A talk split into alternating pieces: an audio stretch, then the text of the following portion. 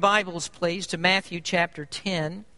This morning, we're in the sixth message in a mini-series that I'm doing here where we're studying the lives of the twelve apostles. And we've arrived here in the tenth chapter after many, many months, actually more than years of study in this first book of the New Testament. And we paused once again here at the beginning of this tenth chapter to talk about twelve men who are the most important men, among the most important people that have ever lived. Now, when most people give an assessment of figures in history that have actually changed history, almost always at the top of the list will be Jesus Christ. Even for people who aren't Christians, Jesus will head the list of the most famous people that have ever lived, the most influential people in history. And although Christ has not been here for two thousand years now, yet he wields more influence over the lives of people than any other person that has ever lived. And you and I, of course, know why it's true. It's because Jesus is God. He is the immortal God. He's the creator of all things that are visible and invisible. Uh, he has always existed, and he always will exist. And so, in one sense of the word, putting Jesus on a uh, on the top of a list of men that are influential and famous is really uh, it's kind of a degrading to him, him one, in one way, because Jesus does not belong on a list. He's his own list. He's a list of one. He's the Son of God who left heaven and became incarnate. He gave his life for the sins of men, and he took that life again when he arose from the dead. And so those things put him on a list of one. But if you like to make lists, and in your mind, Jesus is on top of your list, and that's the way that you pay homage to him, then so be it. In Matthew chapter ten, we also find a list, and if you want to count influential men, then surely you have to put these men on your list, because they changed the course of history.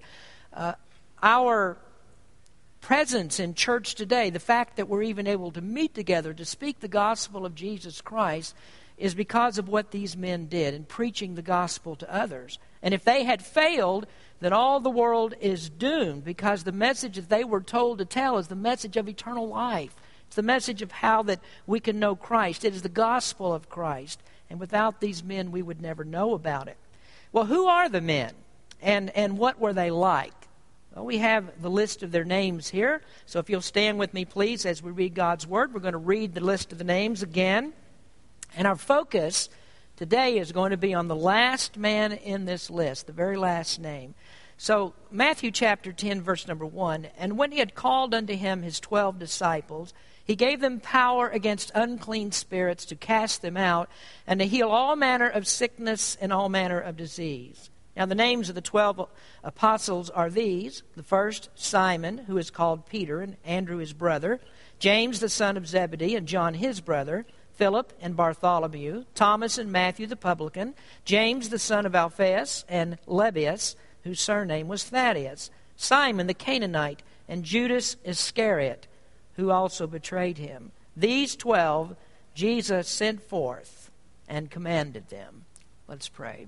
Heavenly Father, we thank you for the many blessings that you've given us. Help us, Lord, as we look into your word today to speak the truth to your people. Give us something that will encourage us and bless our hearts. In Jesus' name we pray. Amen. You may be seated.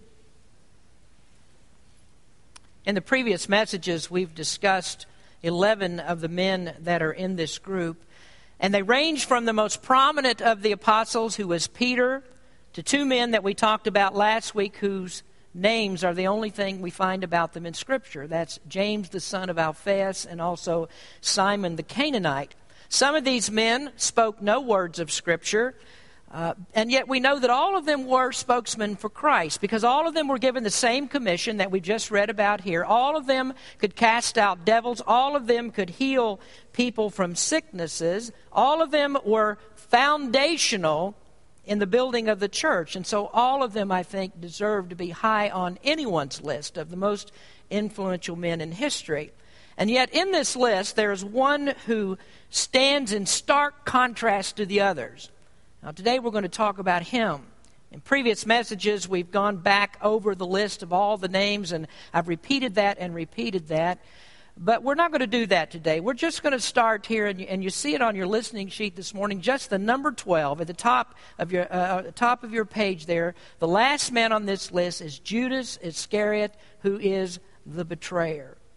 And if Jesus stands at the top of a list of the best men that have ever lived, then Judas heads the list of the worst men that have ever lived. In fact, Judas is so bad that I think that we could say about him that he also heads a list of one. He's just the one on this list. He's the worst person, I think, that ever lived in history. And I don't think that we really have to build a case for that, because we know what Judas did.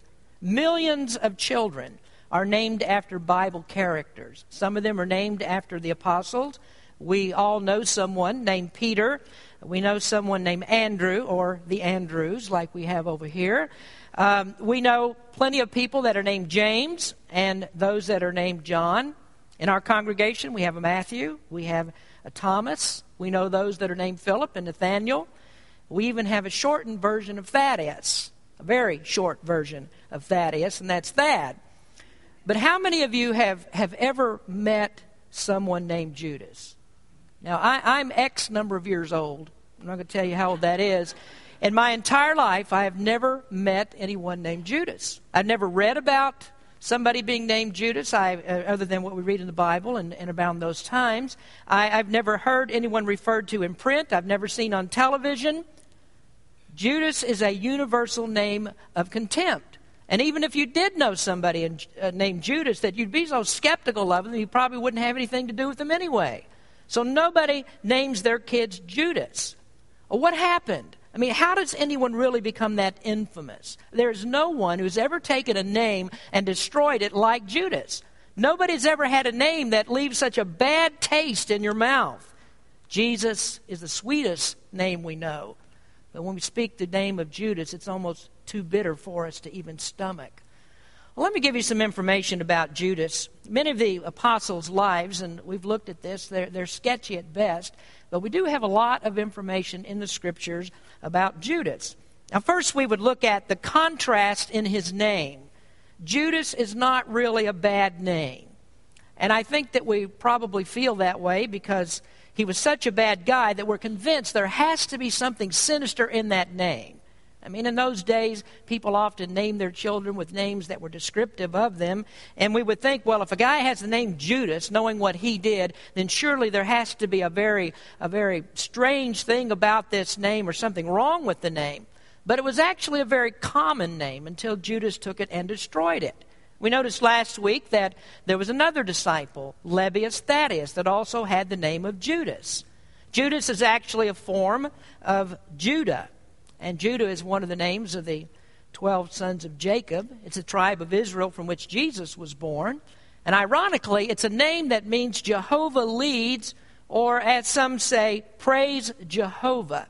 And the great contrast to this name is that Judas could have been, and he should have been, somebody who was led every day by by God, because he was there right in the presence of Jesus Christ, who is God. He's someone who should have praised God every day for that wonderful privilege that he had of knowing Jesus Christ.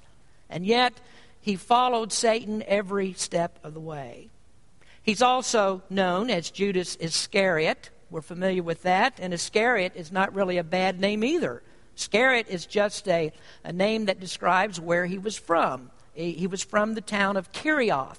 He was from a town in uh, Judea, right next, right close to Hebron. And Iscariot, simple, Iscariot simply means that he was from this town of Kerioth. I, and, and people that are from that town, or from that town in the Bible days, or after all this happened, uh, you have to think, well, you know, we've got a pretty bad name here. Maybe they changed the name of that town, or needed to. But it kind of helps us to understand how that Judas, Judas fit into the group. He actually didn't fit in. And that's because he was a southern Jew. Uh, all of the rest of the disciples were Galileans, and Judas was the only one in this group that was from Judea. And the southern Jews always felt a superiority over the Jews that were from the north. And so the disciples, the other apostles, were probably pretty accommodating in receiving him, but Judas was not the other way around. He was sort of a loner in this group. Now, in this country, we have, or we believe that those from the south have good reason to feel superior to those from the north. Uh, but when you have this kind of prejudice in Israel, that really led to a lot of difficulty for Jesus and the apostles. Because one of the knocks about them, when they came down to Jerusalem, came to Judea to preach, all those southern good old boys, southern uh, good old Jews down there are always thinking, those guys are from the north. Uh, those guys don't have any business preaching the word of God. They they don't know what they're talking about. They're northerners. Who are these guys? Nobody from Galilee has any business preaching the word of God. Everybody from the north is an ignoramus. That's what the guys in the south, the Jews in the south, thought about those that were from the north. They're ignorant. They're uneducated. And that often was a problem for, for Jesus and the rest of the apostles. We would also notice about him his, his commitment to Christ.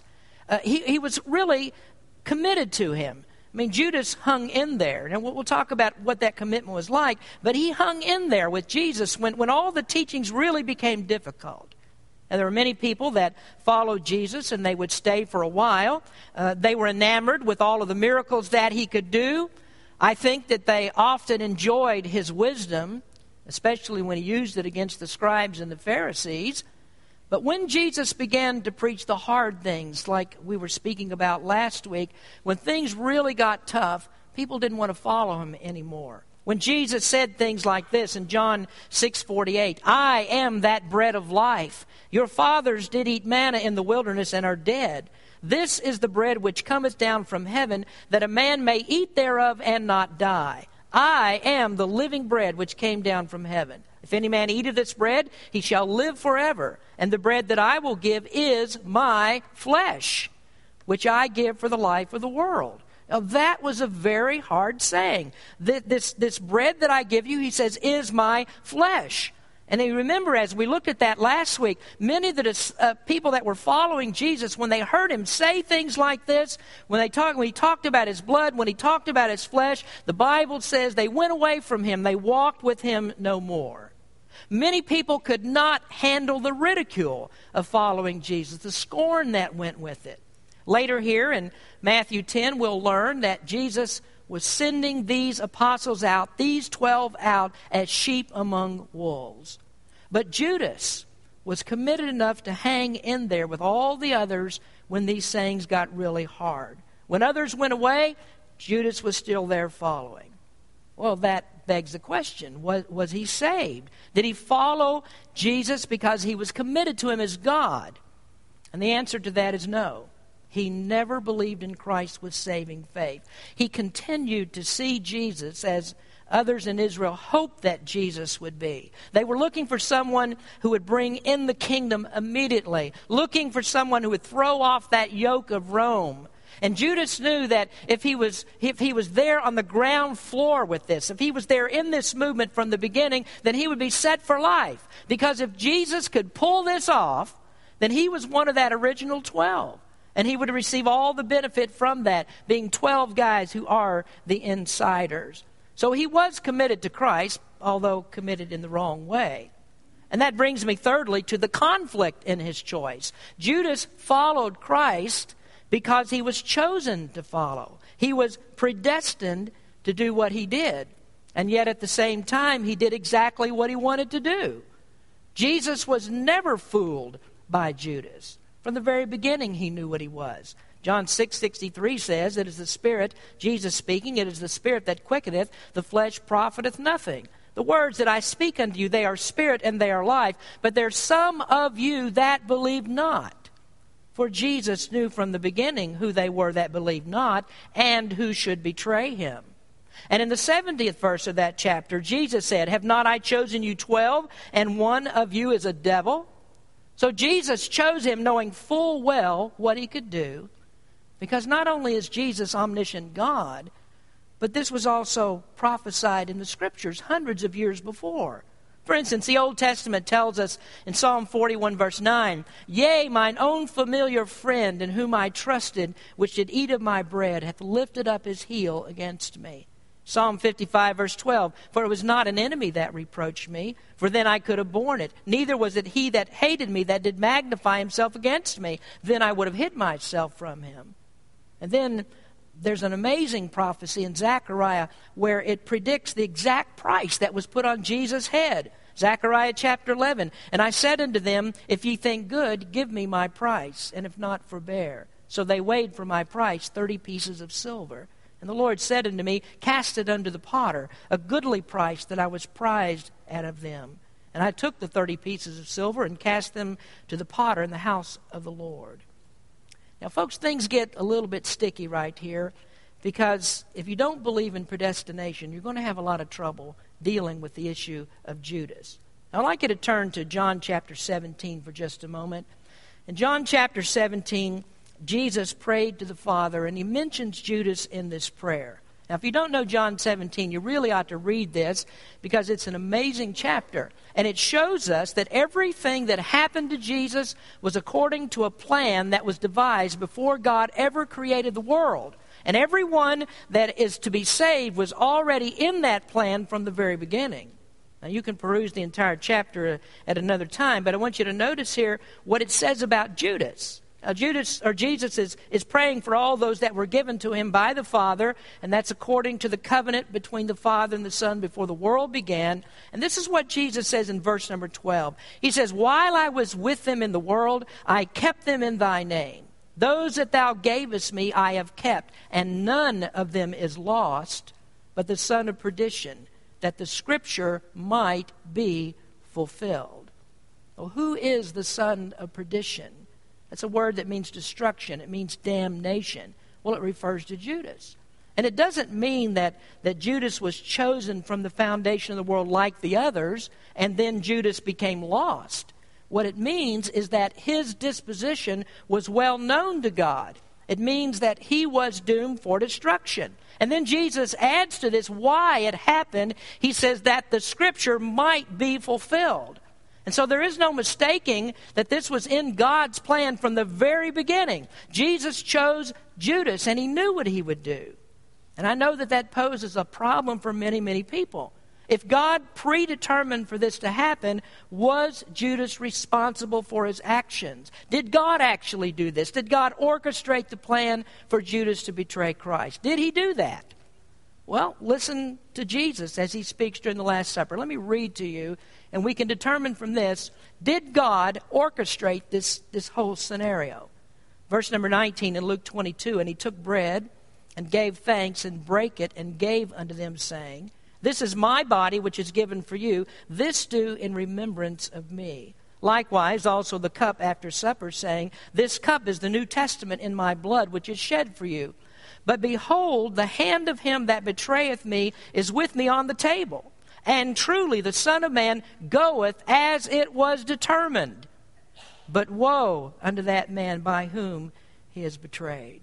Jesus knew it all. It was determined to happen this way. He said, the one who is going to betray me is here. Jesus said, woe unto that one by whom I'm betrayed. Then listen to how John records this in John chapter thirteen. He says, I speak not of you all. I know whom I have chosen. But that the scripture may be fulfilled, he that eateth bread with me hath lifted up his heel against me. And there, Jesus quotes the scripture I gave you just a moment ago from Psalm forty-one. He says, I chose him to do this. He's here to do what the scripture said that he would do. So Judas was fully responsible for his actions, even though it was predetermined by God. Now, people, just as there are many disciples that, that could not walk with Jesus after he had preached those hard sayings and used those hard sayings, there are many people that do not want to walk with the doctrine that I'm talking to you about right now. Many people refuse this. It's hard for them to believe. But we can't ignore this. We can't explain this away. This is God's predestination, but it also shows us man's responsibility. Now, that is a problem in my mind. It's a problem in your mind. And the reason is our minds are simply too small to comprehend this.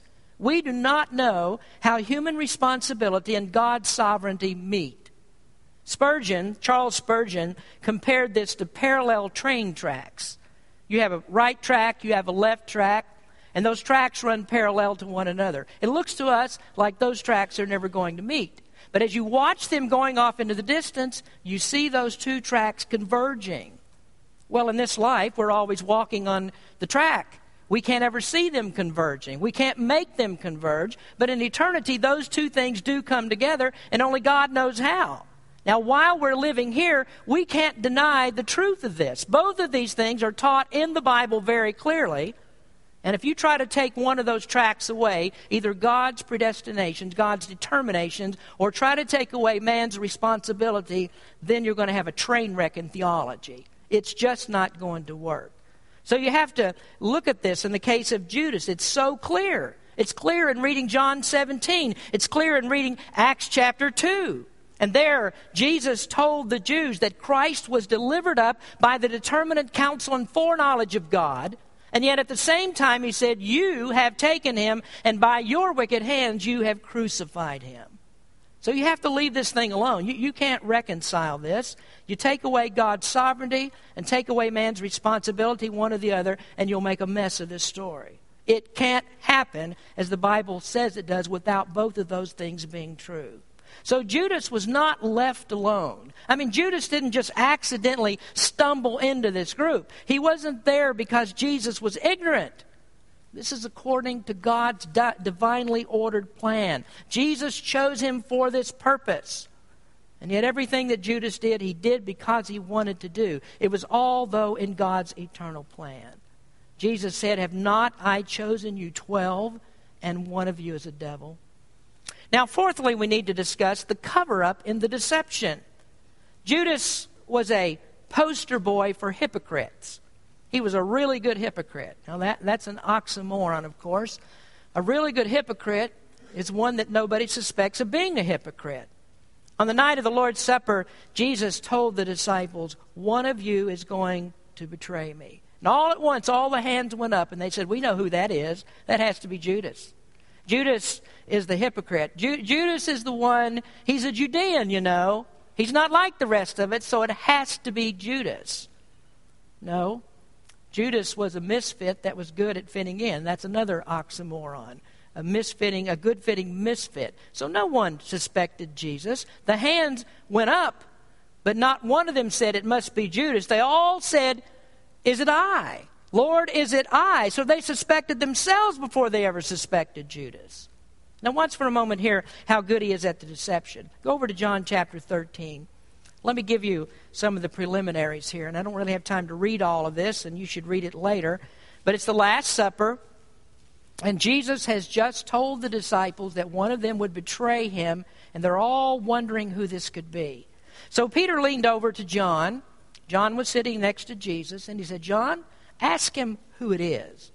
And Jesus answered John, but apparently there was nobody that heard the answer, and something transpired between Jesus and John at that time so that John didn't tell him, tell the rest of them what Jesus said. Jesus said quietly to John, it's the one that I give the piece of bread that I have dipped. And then Jesus dipped that bread and he gave it to Judas. Now if you look at verse number twenty-seven, it says, and after the sop, that's the bread that was dipped. After the sop, and, and Jesus had given it to Judas, it said, Satan entered into him. Then said Jesus unto him, that thou doest, do quickly. Now no man at the table knew for what intent he spake this unto him. For some of them thought, because Judas had the bag, that Jesus had said unto him, buy those things that we have need of against the feast, or that he should give something to the poor. He then, having received the sop, went immediately out. And it was night. Now here you see how good that Judas was in the deception.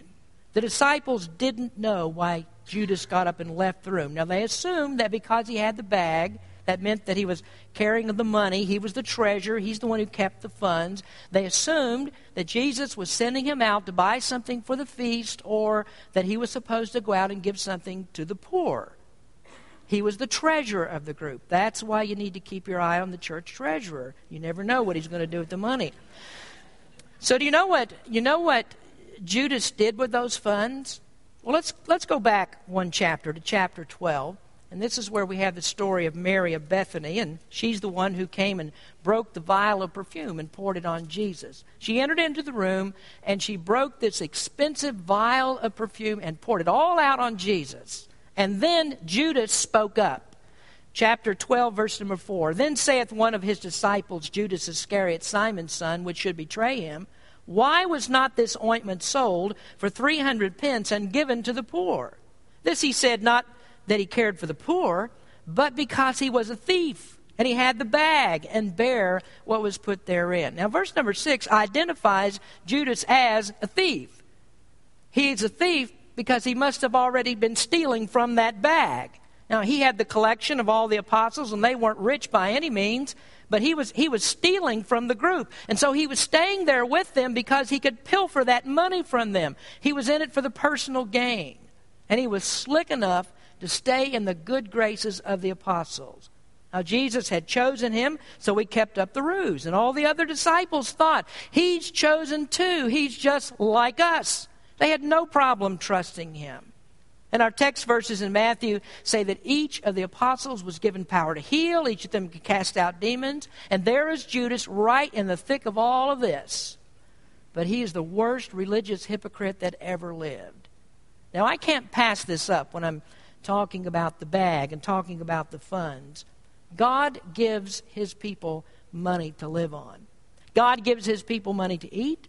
He gives us money to buy clothes. And he says some of that money needs to be given back.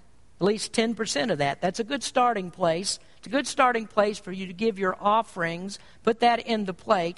And the Bible says this: if you don't do that, you rob God. You know, there are a lot of Christians who have the character of Judas. They're robbing God every single week. Well, it's the cover-up. He looks just like the rest. He's deceptive enough to hide this from everyone, so they never suspect it.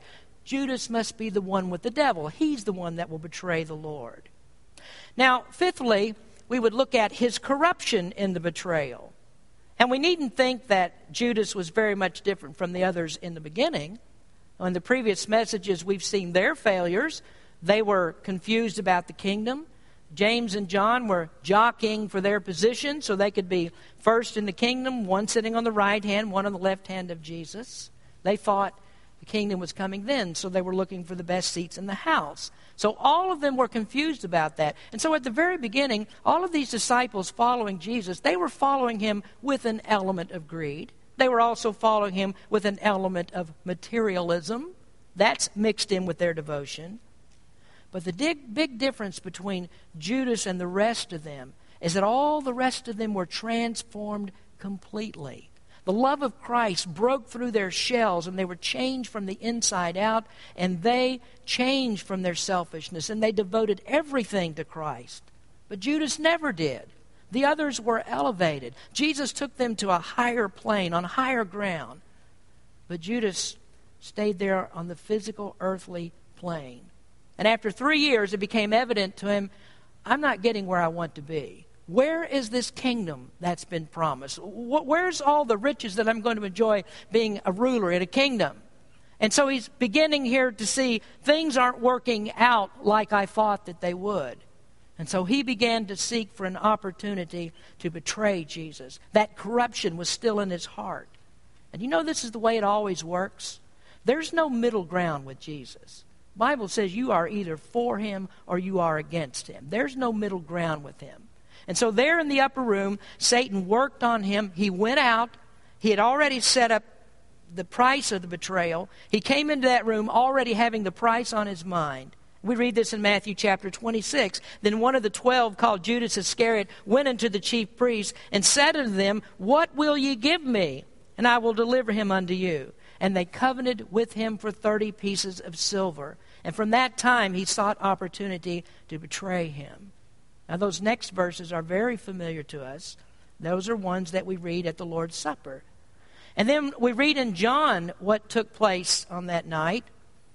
And we're all familiar with this as well. What did Jesus do on the night of the supper?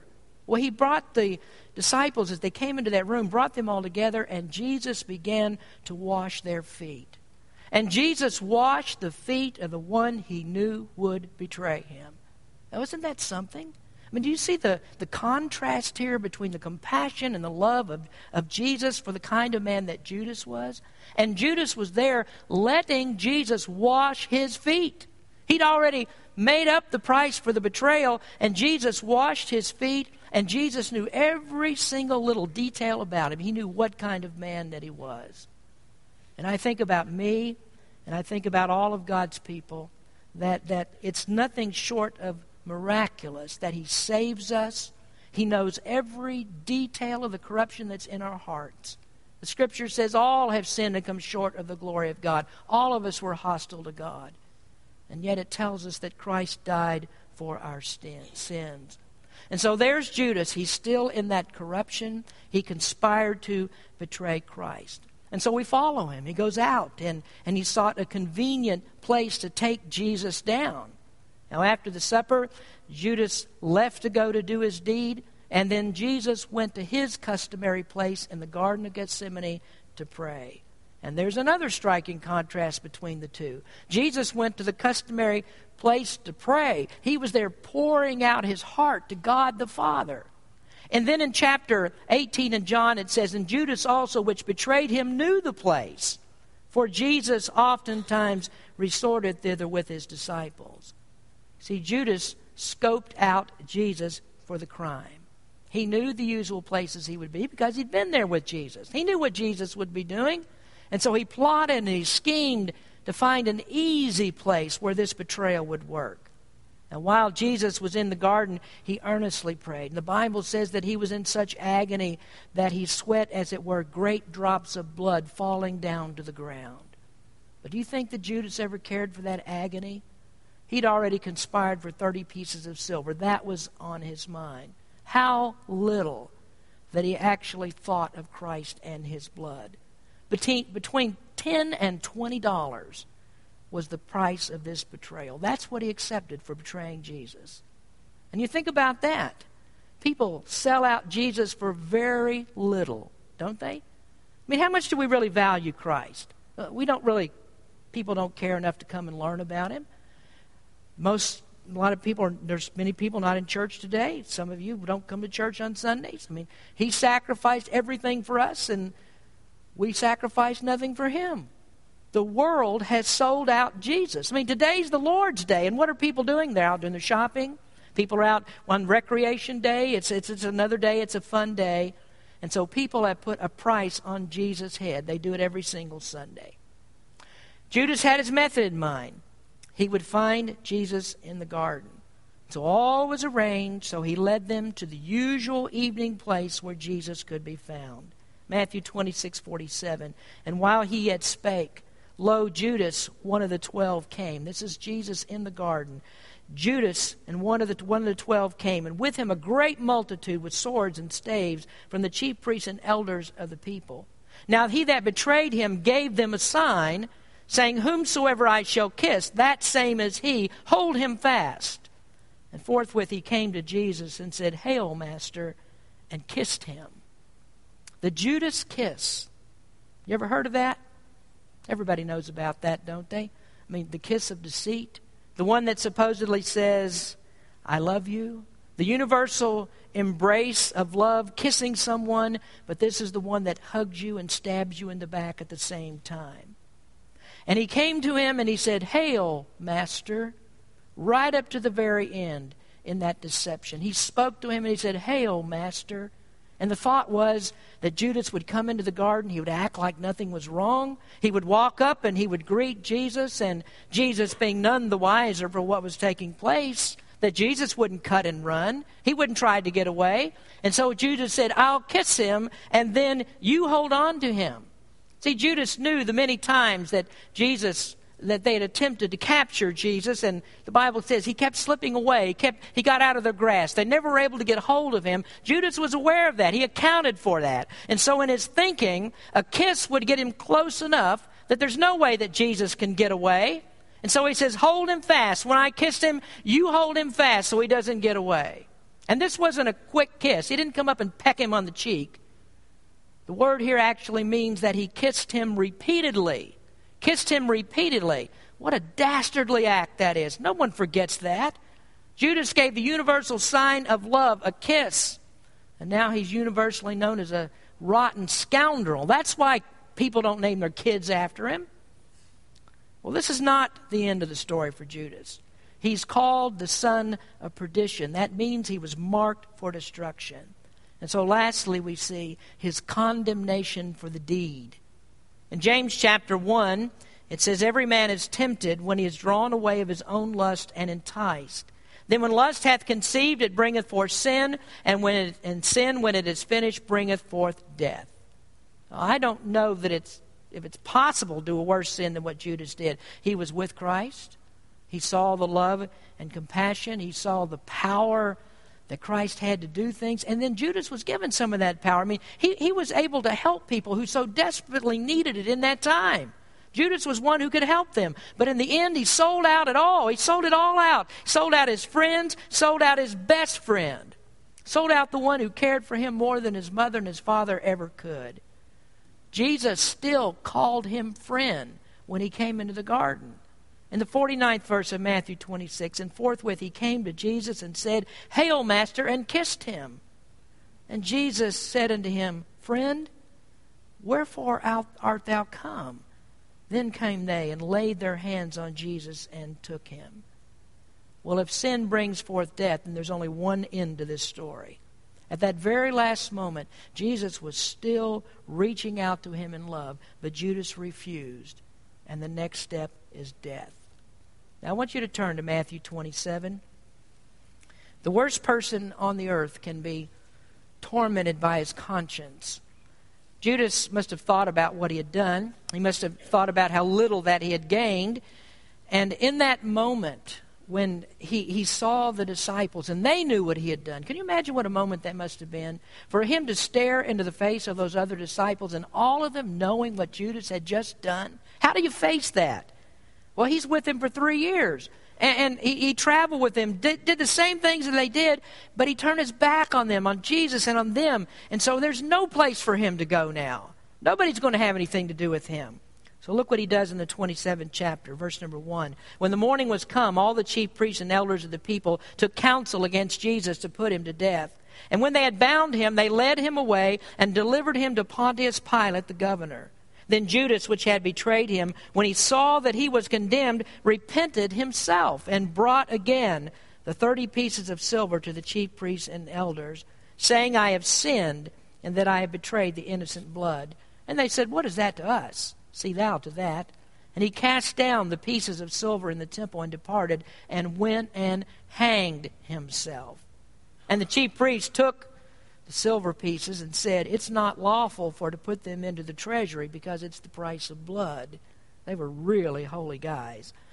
And they took counsel and bought with them the potter's field to bury strangers in. Wherefore th- that field was called the field of blood unto this day. Then was fulfilled that which spoken by Jeremiah the prophet, saying, And they took the thirty pieces of silver, the price of him that was valued, whom they of the children of Israel did value, and gave them for the potter's field, as the Lord appointed me.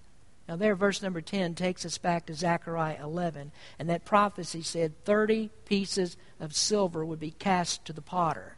And that means that they took that money and they bought a field from a potter. They purchased this field to bury places in, and where they buried there were the Gentiles, and they buried the strangers in Israel. They buried people that had no right and no money to be buried with the Jews. And so that prophecy was fulfilled. And once again, you see God orchestrating every move according to the plan. And so Judas suddenly has, well, maybe not suddenly, but he has an, uh, has an attack of conscience. And the Scripture says he repented. And we say, well, great, Judas repented of this. He was he sorry for his sin? Did he say, I'm sorry that I've done this to the Son of God? I, I realize what a terrible thing that I've done. I realize that he truly is the Christ, and I should be following him, and I love him, and I want to serve him. That's not what he did. No, he didn't repent in that way. He never asked for forgiveness. He never asked Christ to forgive him or anyone else. This was not evangelical repentance. And the word that's used here is not the same one that we read about repenting and believing the gospel. This is a word that means that he felt bad. And it's a word that means he wanted to make himself feel better. And so to feel better and to soothe his conscience, he brought the money back and gave it to the priest. But it didn't make him feel better. It wasn't enough. And so the Bible says he hanged himself. The result of sin is death. In Acts chapter one, it says that he hung himself And either the rope broke or the branch of the tree where he tied the rope around to hang himself broke, whatever.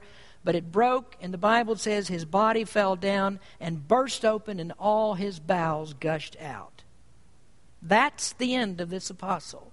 He's the last in the list, but the first to die. And he didn't die as a martyr for Christ. He didn't become a part of the foundation of the church. His name is not revered. His name is not on that list of the most significant men in history. His name, his legacy is bitterness and betrayal. Now, there's some lessons that we can learn from Judas. And those lessons can take us all the way through another sermon. But I'm going to leave you with just one lesson. Jesus chose ordinary men. He took common men, he took faulty men, and he changed them into useful servants for the kingdom. The other eleven men gave themselves to Christ. They were touched by him. They gave up their selfishness. They were fully devoted to him. Judas had every advantage that they had. He saw the same miracles. He heard the same words. He did many of the same things. He, he'd been through all the teachings. Here is a man who got as close to Christ as you can possibly get, but he never trusted him for his salvation. Now today, I'm not preaching to forty thousand people that are in Roanoke Park. None of them are going to hear this message. I've only got you, and some of you are real close to Christ. Some of you have heard the messages. You heard the message today. You've heard the messages over and over again. Come to church, whatever. You hear these things. You are close to Christ. But you're going to end up like Judas. And that's because you hear the message, and before it's over, you are going to sell out Jesus for something that you think is more valuable than him. Somebody's going to do that today, and I hope that you don't. I hope that you don't continue to go on as you are. The Bible says the end of that is death. It's always destruction. But did you know this? That up to the very end, Jesus is still saying, friend, why are you here? Think about that. Why are you here? Why did you come here today? Jesus is still asking that question. He'll ask it all the way up to the day that you end your life. Why are you here? And I sincerely hope you don't answer that question in the wrong way.